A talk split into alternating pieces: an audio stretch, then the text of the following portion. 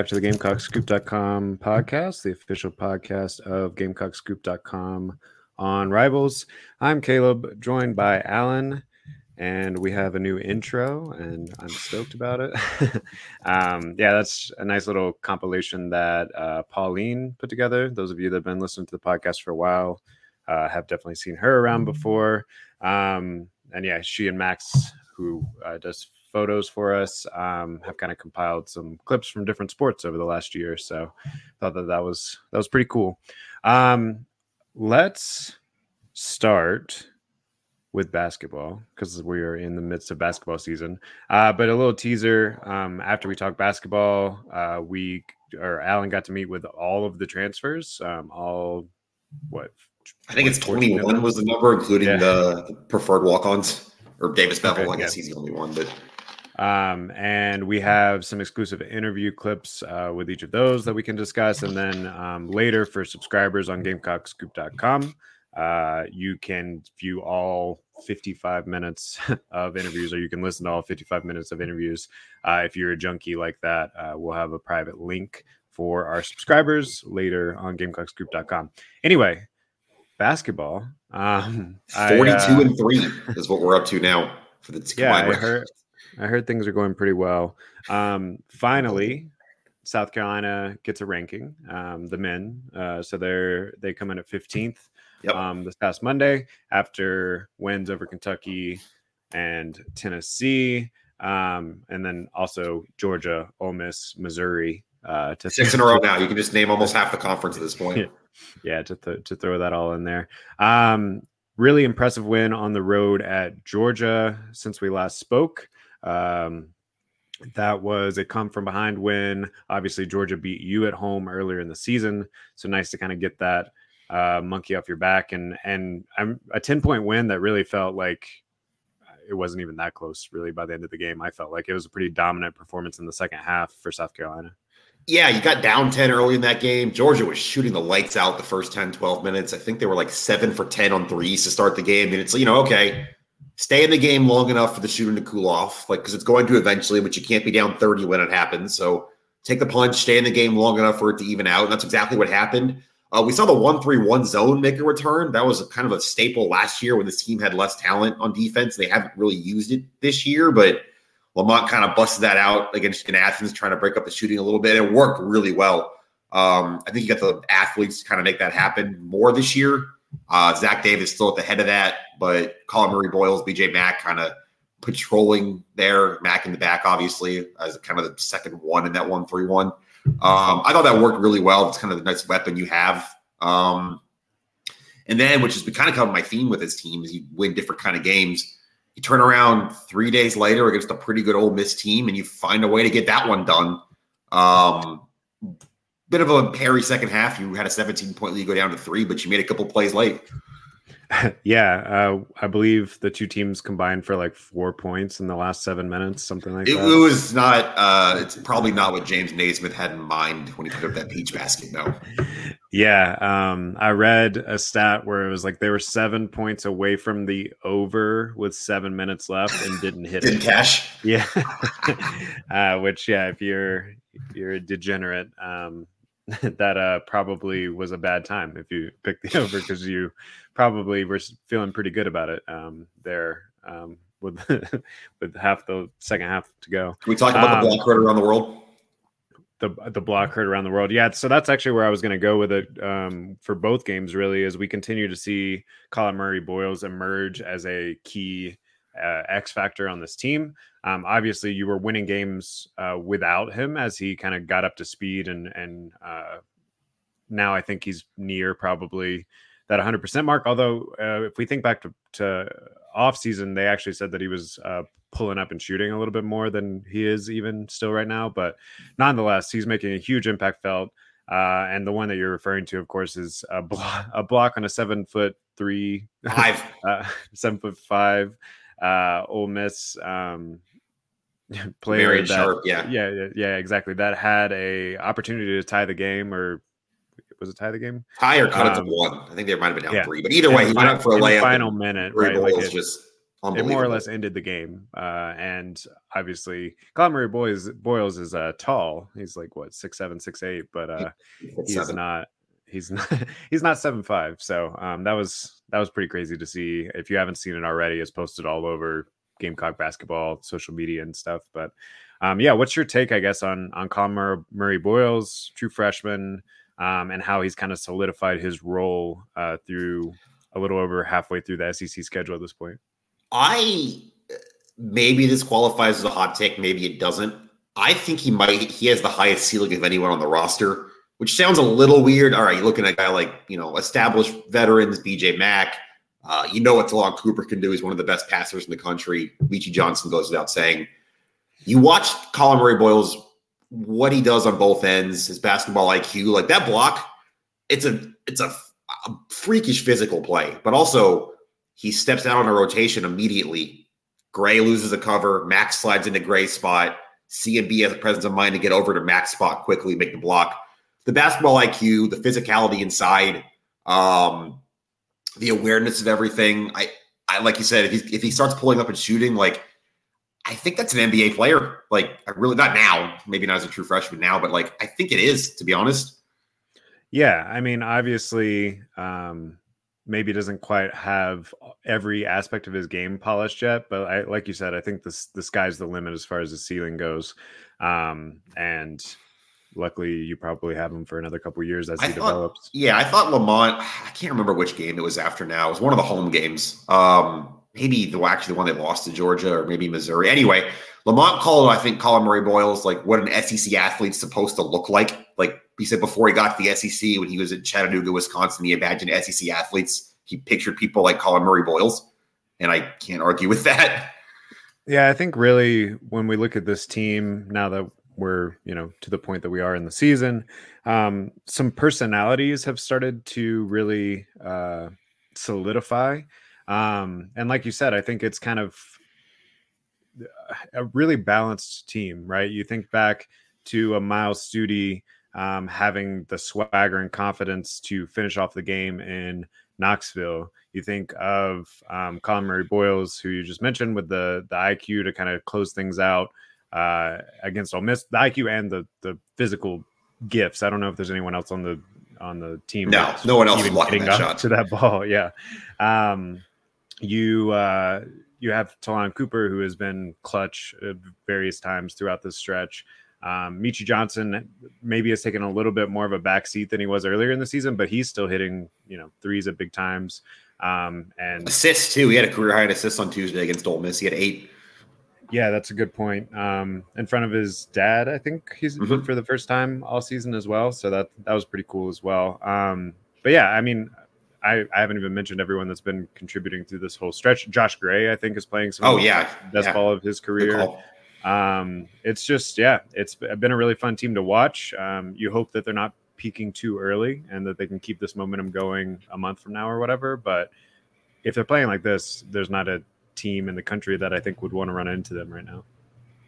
I think that's kind of the way you got to look at it. You don't want to play them. They're tough. They're annoying defensively. They slow the game down. Maybe it's not the most attractive thing to watch, but it's still tough to play against. And looking ahead a little bit, tomorrow you are at home against Vanderbilt. That is 6-16 on the season, Vanderbilt. 202nd in Ken Palm right now. You would certainly imagine that would be a cleanup home win. And then you're heading to Auburn, which is probably the toughest building in the league to play in. They're undefeated at home this year. They're 42-2 at home the last 3 years. But you're tied with them in Alabama for the league lead right now. So assuming you handle business tomorrow against the last place team, you're going to Auburn with the league lead at stake. Yeah, so that's actually where I wanted to go next. I mean, the end of the season stretch is pretty brutal. Let me just rattle them off real quick. So actually, tomorrow against Vanderbilt at home, I mean, you should win that one. There's really no upside to that game, even when you win. That's a quad 4 game. Yeah.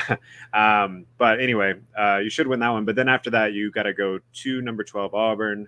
You have LSU. You got to go back to Ole Miss, who, you narrowly escaped there. You got to go to Texas A&M. You host Florida, who's playing pretty well. And then you have to host Tennessee again, which that could be huge depending on how the next few games play out. You both have two losses in the SEC right now. So, I mean, you're going to be right on the cusp probably with Tennessee, Auburn, Alabama, South Carolina. And it's kind of crazy that that you're in that cluster of teams right now. But you play two of those teams down the stretch, several other tough games.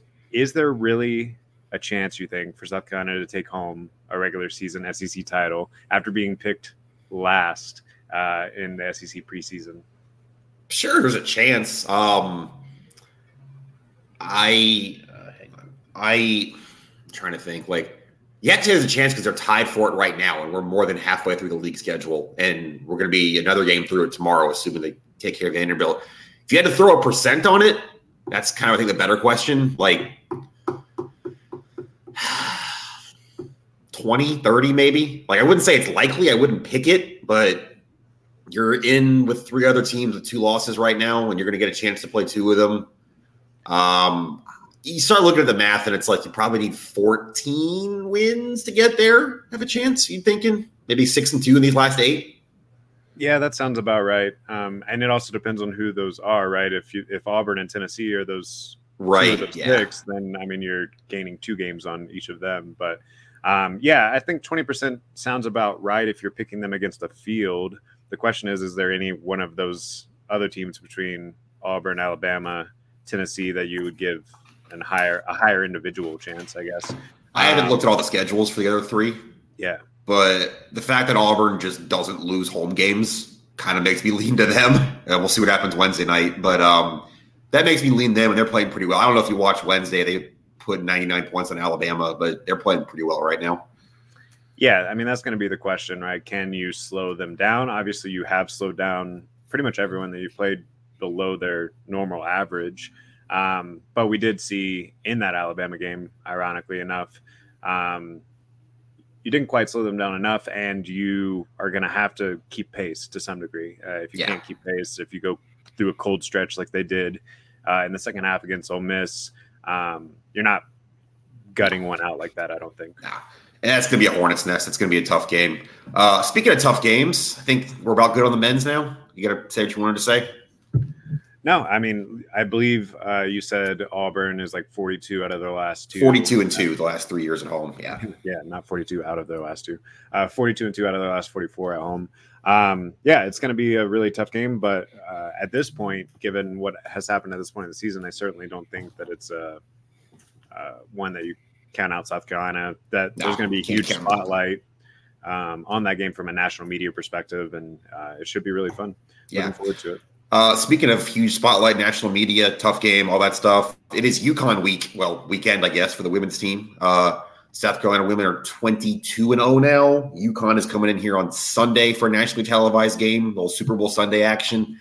Always a big deal. Always time. You know, it's always a big game when UConn comes in. It feels a little less this year just because UConn's already got 4 losses, but it's still UConn. It's still the name. It's still Gino versus Dawn. You got any early thoughts on Sunday? No, I mean, I think you pretty well covered it. Like you said, UConn is on a 3-game winning streak, but they did lose to Notre Dame like a couple weeks ago. This is not your father's UConn. Not your father's UConn. Not our UConn, I guess, if we're thinking back to our childhood or whatever. But I still think that there's some things to be concerned about. Obviously, Camila Cardoso is playing with the Brazilian national team right now. And then we found out yesterday that Sanaija is on a hiatus with the team. They didn't use the word suspension, but they called it conduct detrimental to the team in an official statement like half an hour before tip last night. Yeah, not ideal. So I still think probably if you're, betting on this or whatever, South Carolina's still got the depth and more the talent advantage against UConn, but definitely something to watch. I mean, just changing up your lineup, changing up the rotation and stuff is always a little bit weird. They played pretty well last night, I thought. I mean, it's kind of hard to tell when the talent level is so much lower. I don't know how do you feel about, I guess, the way that they've been rotating with Cardoso out. Yeah, I think that's kind of the main thing, especially not that she was playing a ton, but Jaw's also a big. So you're pretty much down to four bigs, really three, because Sakima Walker's barely played. You're pretty much just down to Chloe Kitts, Ashlyn Watkins, and Saniyah Fagan. You start Watkins and Kitts last night. Kitts answers the bell, career high in blocks. She had 5 last night. Watkins has started 3 games now. He's got 2 double-doubles. I think the main thing you worry about, all three can play well. All three. I think Thomas Salkin last night, I got a quote on my Twitter about how well Watkins and Kitts kind of defend together, kind of work off each other. The foul situation, just the general rotation, you just don't have enough bodies for foul trouble. And if it's a tightly officiated game, if one of those three bigs gets too early, anything like that.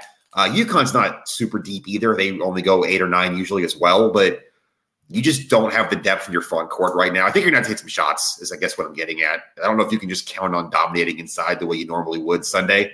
You're going to need a big Full Wiley game, a big Powell game. Raven Johnson was big last year against UConn. You're going to need that again, I think. I was about to say one, I guess, positive is we saw Full Wiley get one of her biggest amount of minutes of the season last night, and she came through. 19 points, yeah, I would say. So, I mean, it may look a little different, but I think that they are set up in a way to win games in multiple ways, maybe even more so than they were last season. Obviously, I don't think that they are quite as dominant as they were last season, which is something that we've talked about throughout this season. But it does seem like they at least have more pivot options if the more interior bang around style isn't working for them. Yeah, I think they got to try to run UConn off the floor, honestly, just kind of the way I set up this game and what UConn does well. And I do think UConn's going to have Aaliyah Edwards is still really good. I think she put 25 on South Carolina in that game up there last year. It's going to be tough inside, but I don't think it's, infallible or impossible there. But they're going to have to run them off the floor. I think transition's key. This is a game where you need this, everything we talked about, right? Speed, faster, getting up and down, all the things that are different about this team. I think this is kind of the spot where you have to flex it a little bit. Yeah, looking forward to that. So that's Sunday afternoon. We'll have full coverage on every game. If you're early to your Super Bowl party, just hang out, watch South Carolina UConn, and roll right into a Debo Samuel Super Bowl. I think that sounds like a great Sunday. So check that out on GamecockScoop.com. We will have a live thread for premium subscribers like we do for every major sporting event for South Carolina. Let's talk a little bit of football. So late last night, actually during the women's basketball game, yep.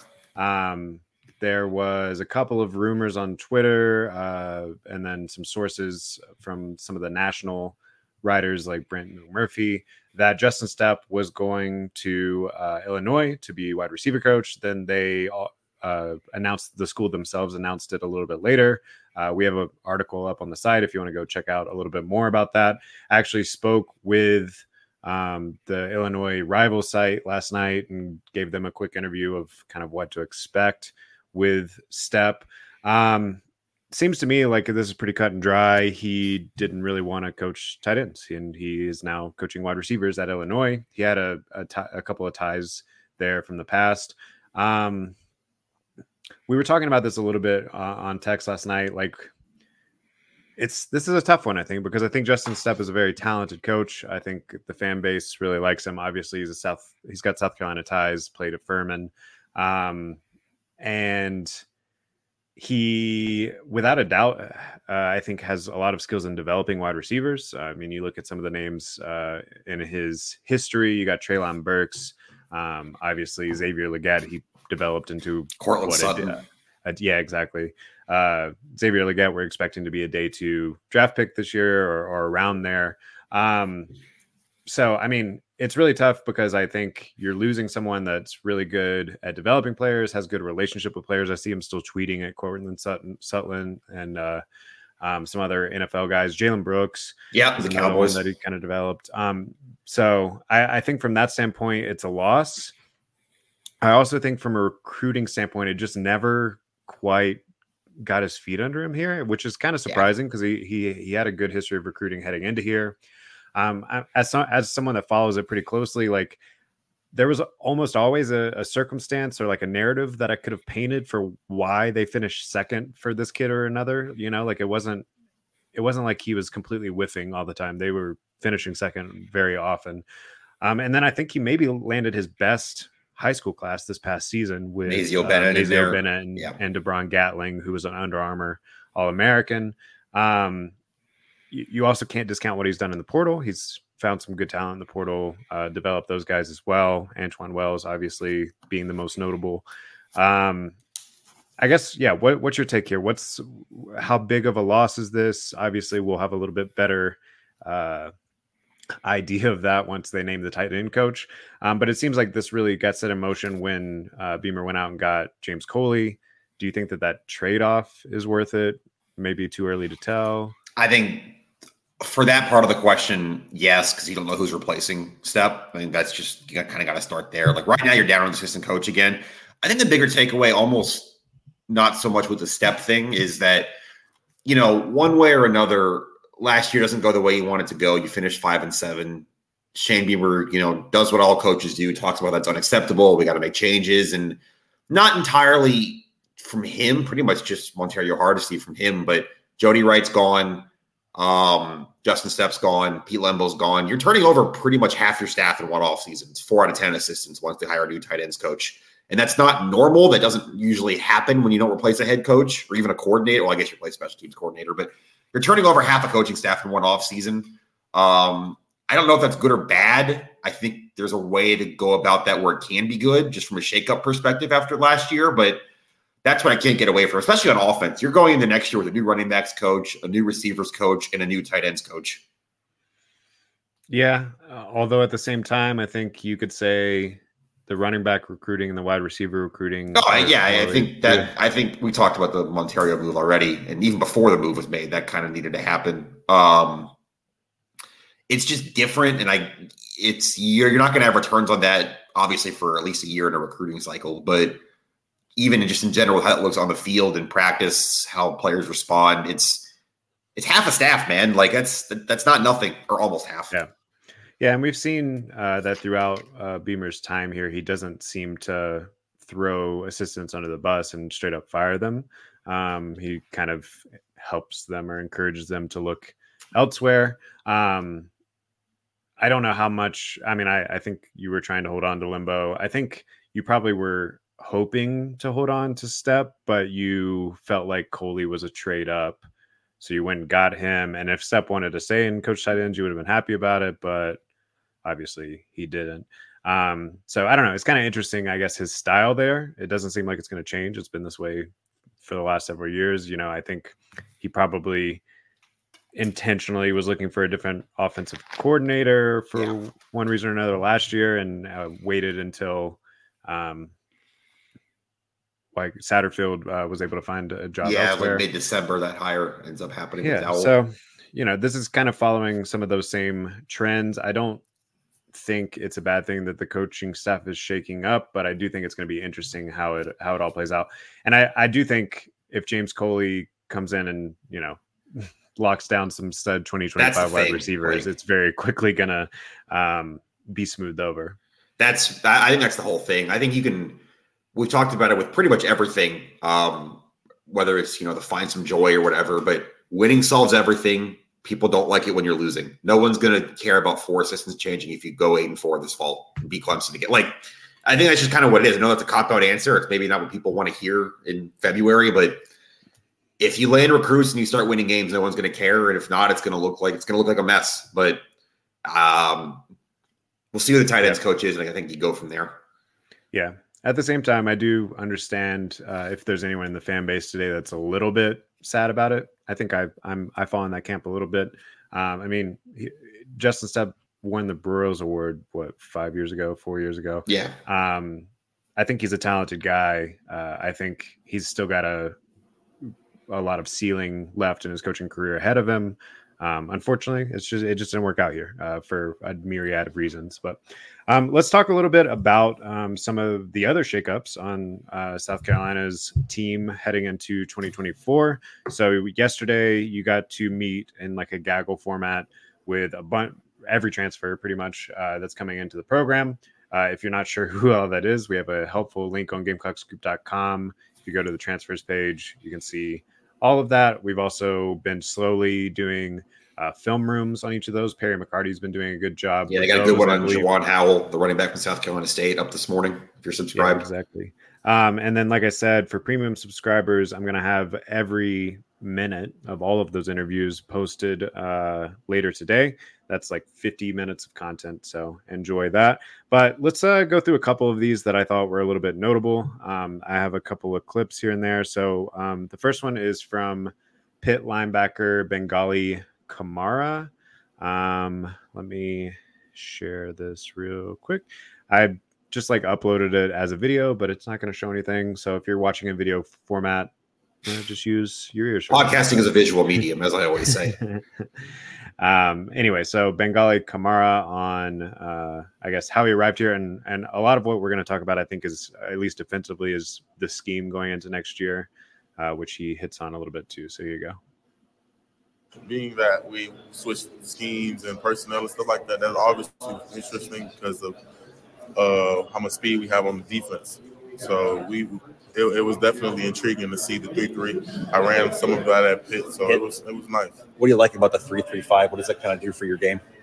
Just help with packages, you know, being able to blitz different areas, being able to rush the passer, which I feel like I can help in. All right, so that was Bangally Kamara talking a little bit about how he might fit into the 3-3-5. I know we're going to listen a little bit more later from Monkell Goodwine. Goodwin? Do you know how to say it? I believe it's Goodwine.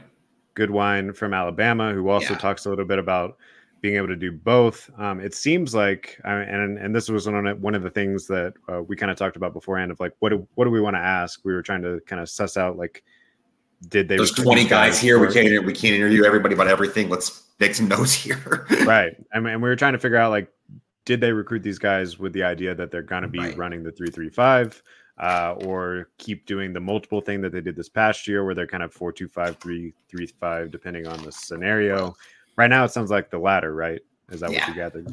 I kind of got that too. And again, we're 5 weeks away from the first day of spring practice. They're not even allowed on the field right now, so take everything with a grain of salt, of course, this time of year. But I don't know. There's no world where they just completely ditch the 4-2-5. That's been Clayton White's thing since he got here. I just don't see a scenario where it just makes sense to completely get rid of that. But also, you'd be foolish to watch the last four and a half games of last year and what they did in the 3-3-5 and just get rid of that, especially with Bam Martin-Scott back, who you kind of think is the centerpiece of that.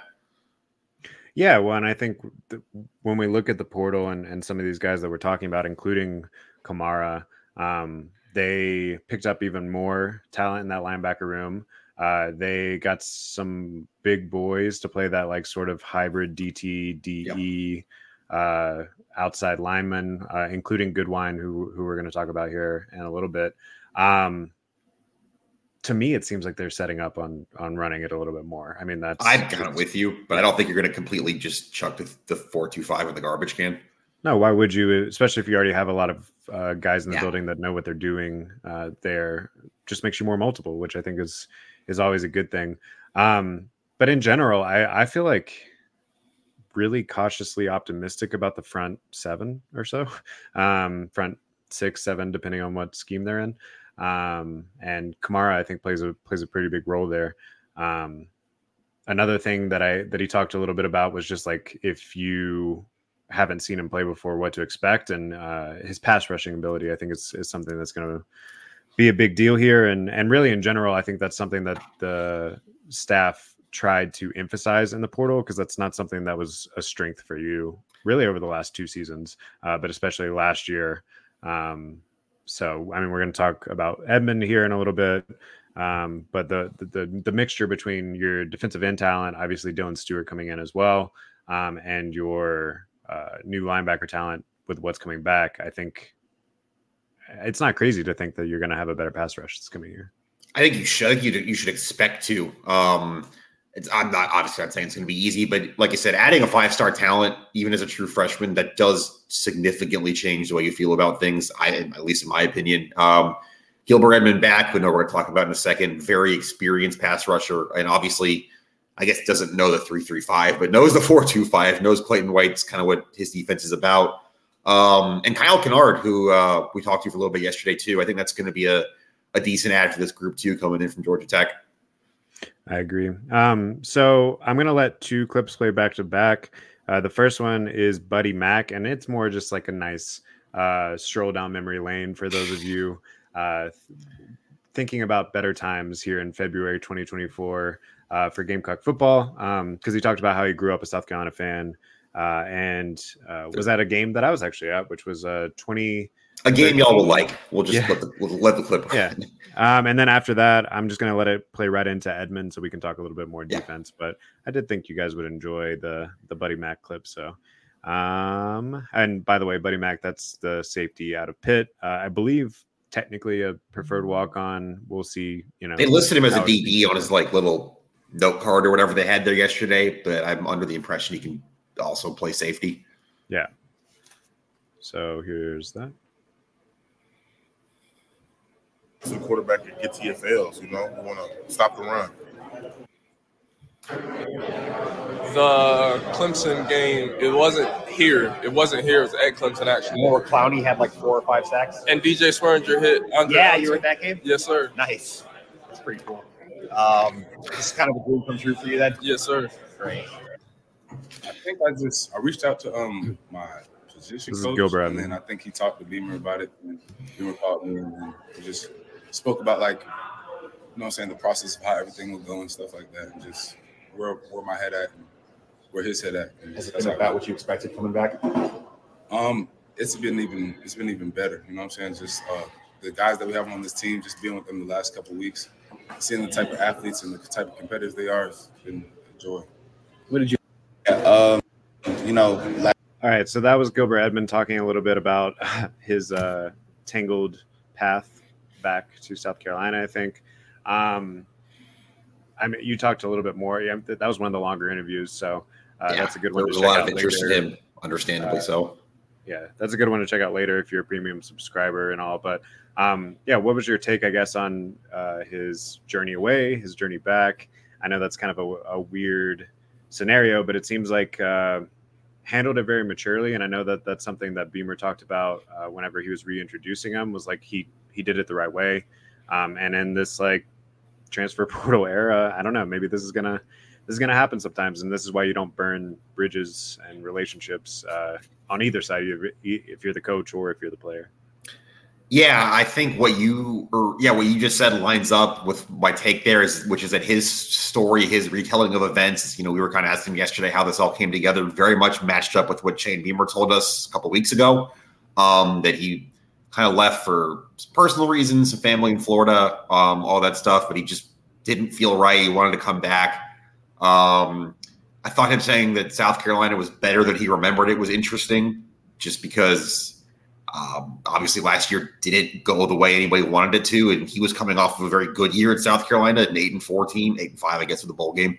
But, yeah, I think that kind of is speaking to what you said. And also he said what Beamer said, that it wasn't a surefire thing. Shane didn't just, like, say come back. Like, someone asked him, I think the question was, like, did you have a moment where you told your teammates? And he said, well, some of them already knew because Shane talked to all the team leaders first before they were going to let me back.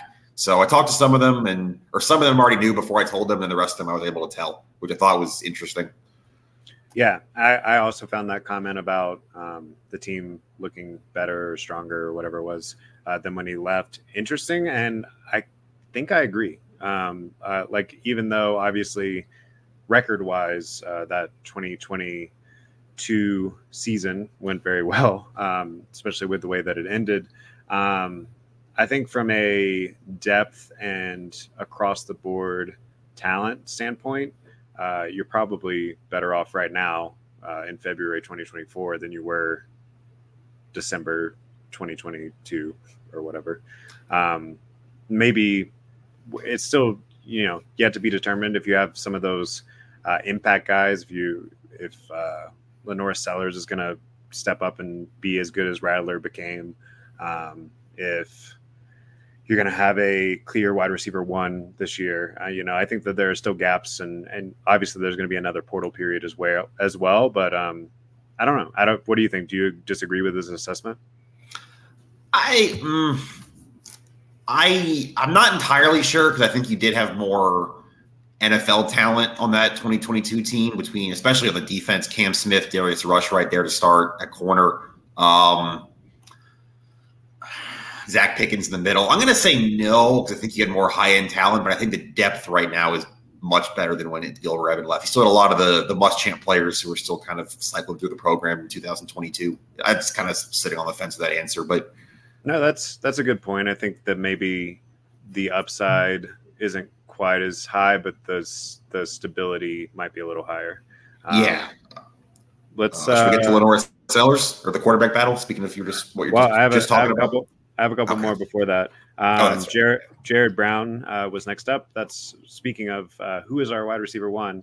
That would be my early guess, unless Nicholas Harbor takes a huge step forward or something. So that's Coastal Carolina wide receiver Jared Brown, and here's what he had to say. Oh, I didn't share my screen, so he's just playing in my ears right now.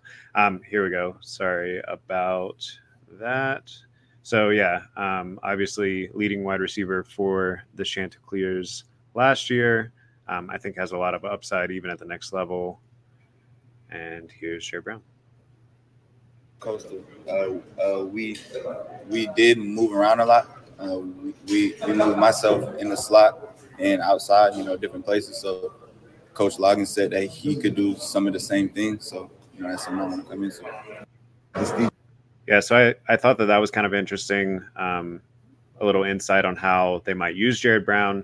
Like he said, he was kind of a multiple guy at Coastal, played outside, played inside. He's kind of a tweener body type-wise, too, like 5'11", 6 foot, 180, 190. Pretty fast, but not like track speed, but just like a really solid receiver all around. And I could see him kind of developing into that like first read, go to, it's 3rd and 7. Who am I looking for? I'm looking for Jared Brown sort of guy.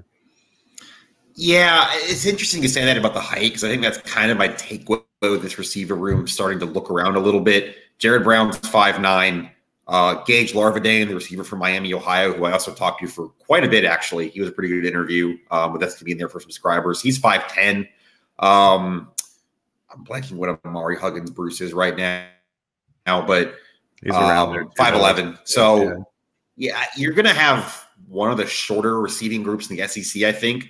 I mean, other than Harbor, obviously has got the size and the frame, which is just kind of different. Like, you don't really have a jump ball receiver. You don't really have a guy you'd expect to high point the ball. Maybe you're going to have to kind of do it a little bit differently. And it can work, but I think it's just interesting the kind of the body types and kind of what this receiver room is kind of trended into, whether that was on purpose or not.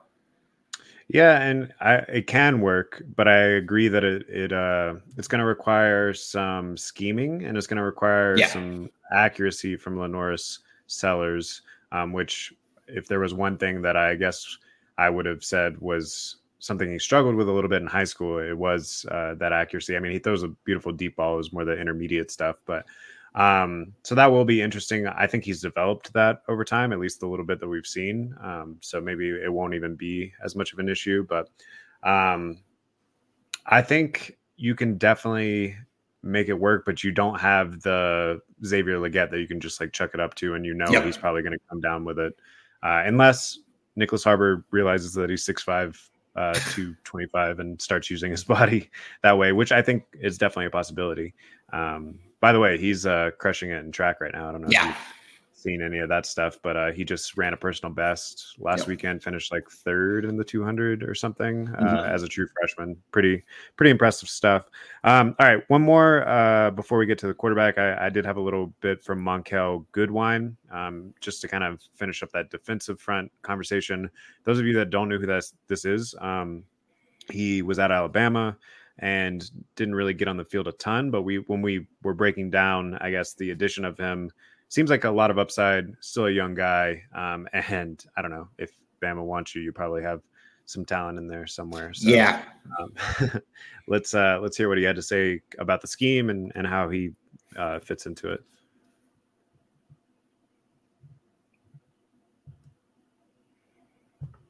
You guys played 4-2-5 and 3-3-5 last year. What did you see on tape from South Carolina? Where do you think you kind of fit in here?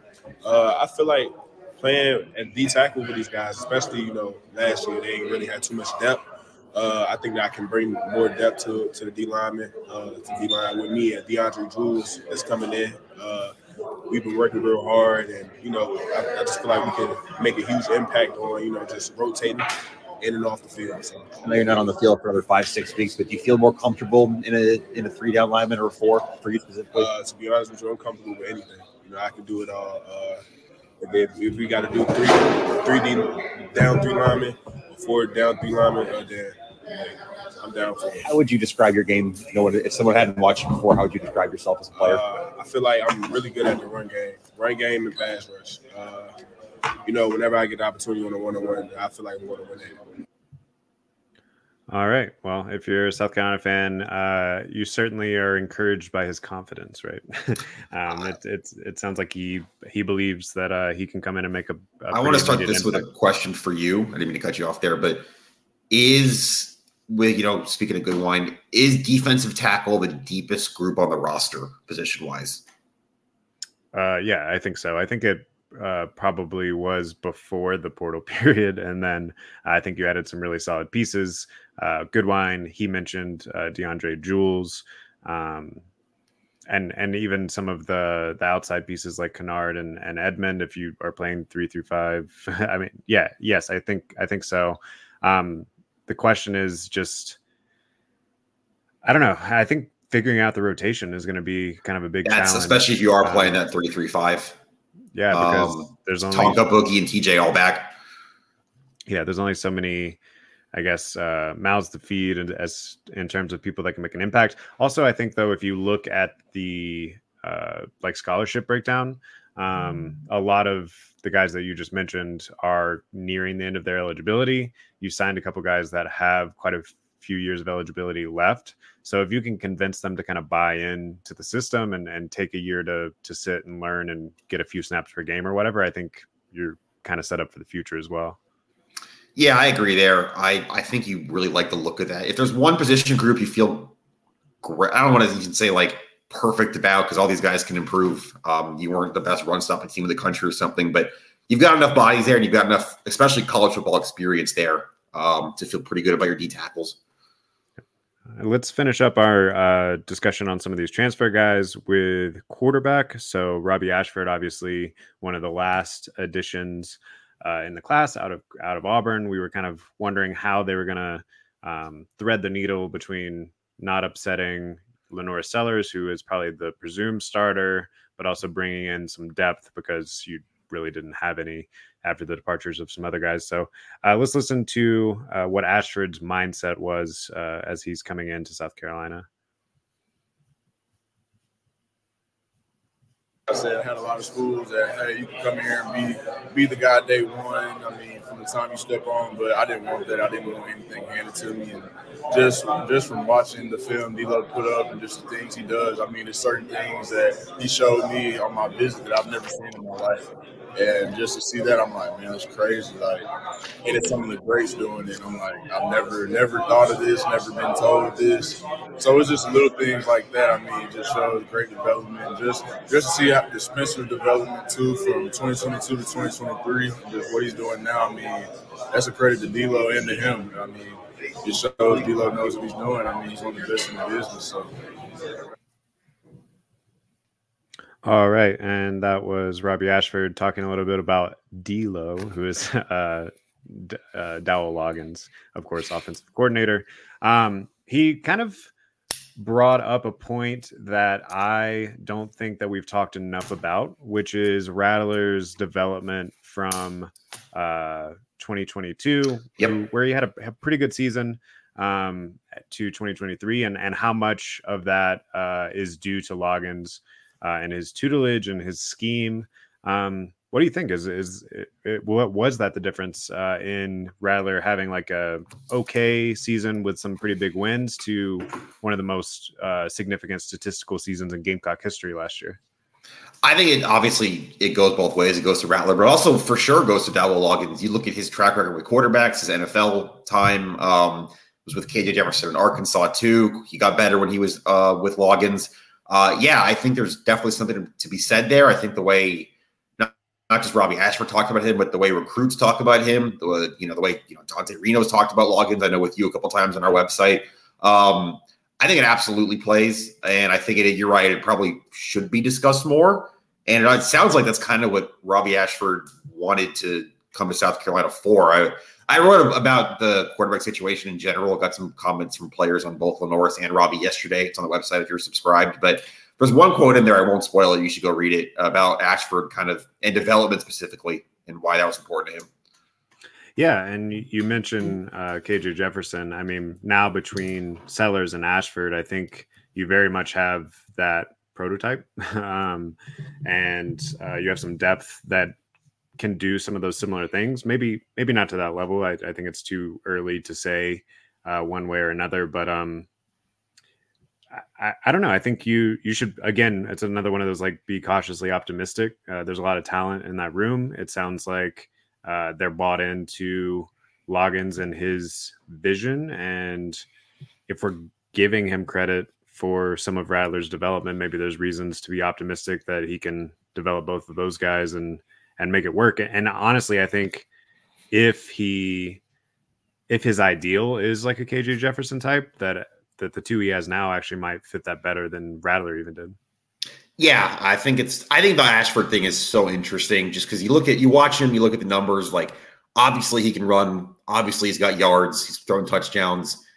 The accuracy is just the one thing you look and go, well, that doesn't make much sense. There's no way around it. He was at 49% for his college career, and that's over 22 games. That's not a small sample size with less than half your passes completed. That kind of feels like a more extreme version of Lenoris Sellers, right? Like we talked about his accuracy, like he just kind of feels like Sellers, but to the nth degree. And whether that's a good thing or not, I guess it's kind of up to Dowell Loggins in development. But I think that's the one thing that if you can just get some accuracy there, you've got a very, very someone who's going to genuinely push Sellers for the job, not just here to make up the numbers.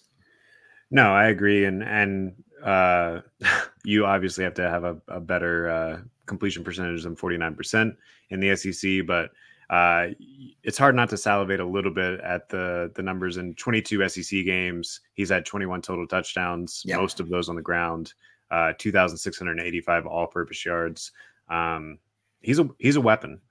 Maybe an unpolished weapon, maybe one that you're a little afraid of handling, I guess. But could be a destructive one as well. I mean, I don't know. Not destructive is the wrong word because it implies negative. But for a weapon, you want a weapon to be destructive. So. I think at the very least. Like absolute minimum, and I would expect him to have more than this. He can be the Lenoris role from last year where like it's 3rd and 2, we need a run for a first down. You can bring a package in or goal line stuff. It very much feels like short yardage situation. Yeah. Especially if Lenoris is playing really well early on and you realize pretty quickly that you don't want that guy. You want to limit the amount of times that guy gets hit. Yep. Throw in the other 6'3" guy that's already proven that he can run against SEC defenses for sure.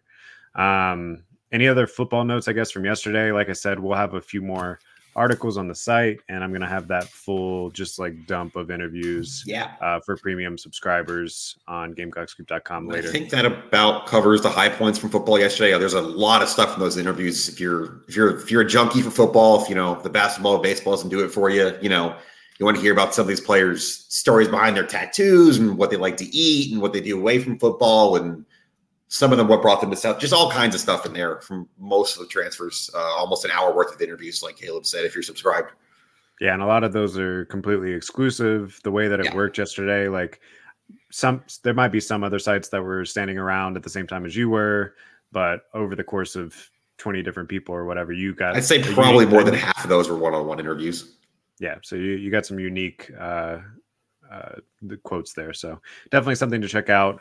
If you're not a subscriber, now's a great time to join right here in the off season as we start to get cranked up towards spring ball, continue to talk about the two elite basketball programs that you have right now. And finally, baseball is starting next week. Yeah. Pretty high expectations for them. I know you had a quick press conference with Mark Kingston earlier this week. There's been some scrimmages. Any quick notes on that? We'll do a deep dive on baseball next week as a little teaser for you guys. But any quick notes on where they're at right now, February 9th? I still kind of generally side with this offense is going to be ridiculous, like maybe the best in the country, top five for sure. Like the power, the numbers, what's seen in the scrimmages, the depth. They're going to have too many hitters, so they're going to have to rotate some guys, and it's not a bad problem to have. But you're one or two pitchers developing away from something pretty special here. If everybody can stay healthy, but that's a big if. Do you feel like that those pitchers exist on the roster, or is it just going to be you're going to have to outscore some teams? I kind of lean towards the second, but also I haven't seen enough of all the transfers yet. You have a lot of new arms, especially in the bullpen. I think it's going to take some time through non-con play to figure out what roles are best. But you got Eli Jones and Matthew Becker back, plus Roman Kimbrel. So I think that's three starters right there you feel pretty good about, assuming Kimbrel gets fully back from the Tommy John and can get into game action, which he's on track to do. Yeah, and we still sort of feel like Kingston's on the warmish seat. Right? I would call it warm, just the way the buyout went and how they didn't. I have a big baseball preview coming if you're subscribed. It's a two-parter, maybe like Monday, Wednesday, or Tuesday, Thursday next week. But I talk about that a little bit in there too. So if you're not subscribed, you get my thoughts on that situation too. If you hit the button. Like I said, now's the time. This is where it comes. I mean, just a quick note on that, I guess. Like, there's a bunch of Gamecock sites out there. They're all great. We love them. Some people have really big bloated staffs. We don't have that, but I think we make up for it in quality on GamecockScoop.com. So definitely add us to our rotation if you never checked us out. All right. We'll be back here next week for the GamecockScoop.com podcast. Thanks for listening, and we'll see you.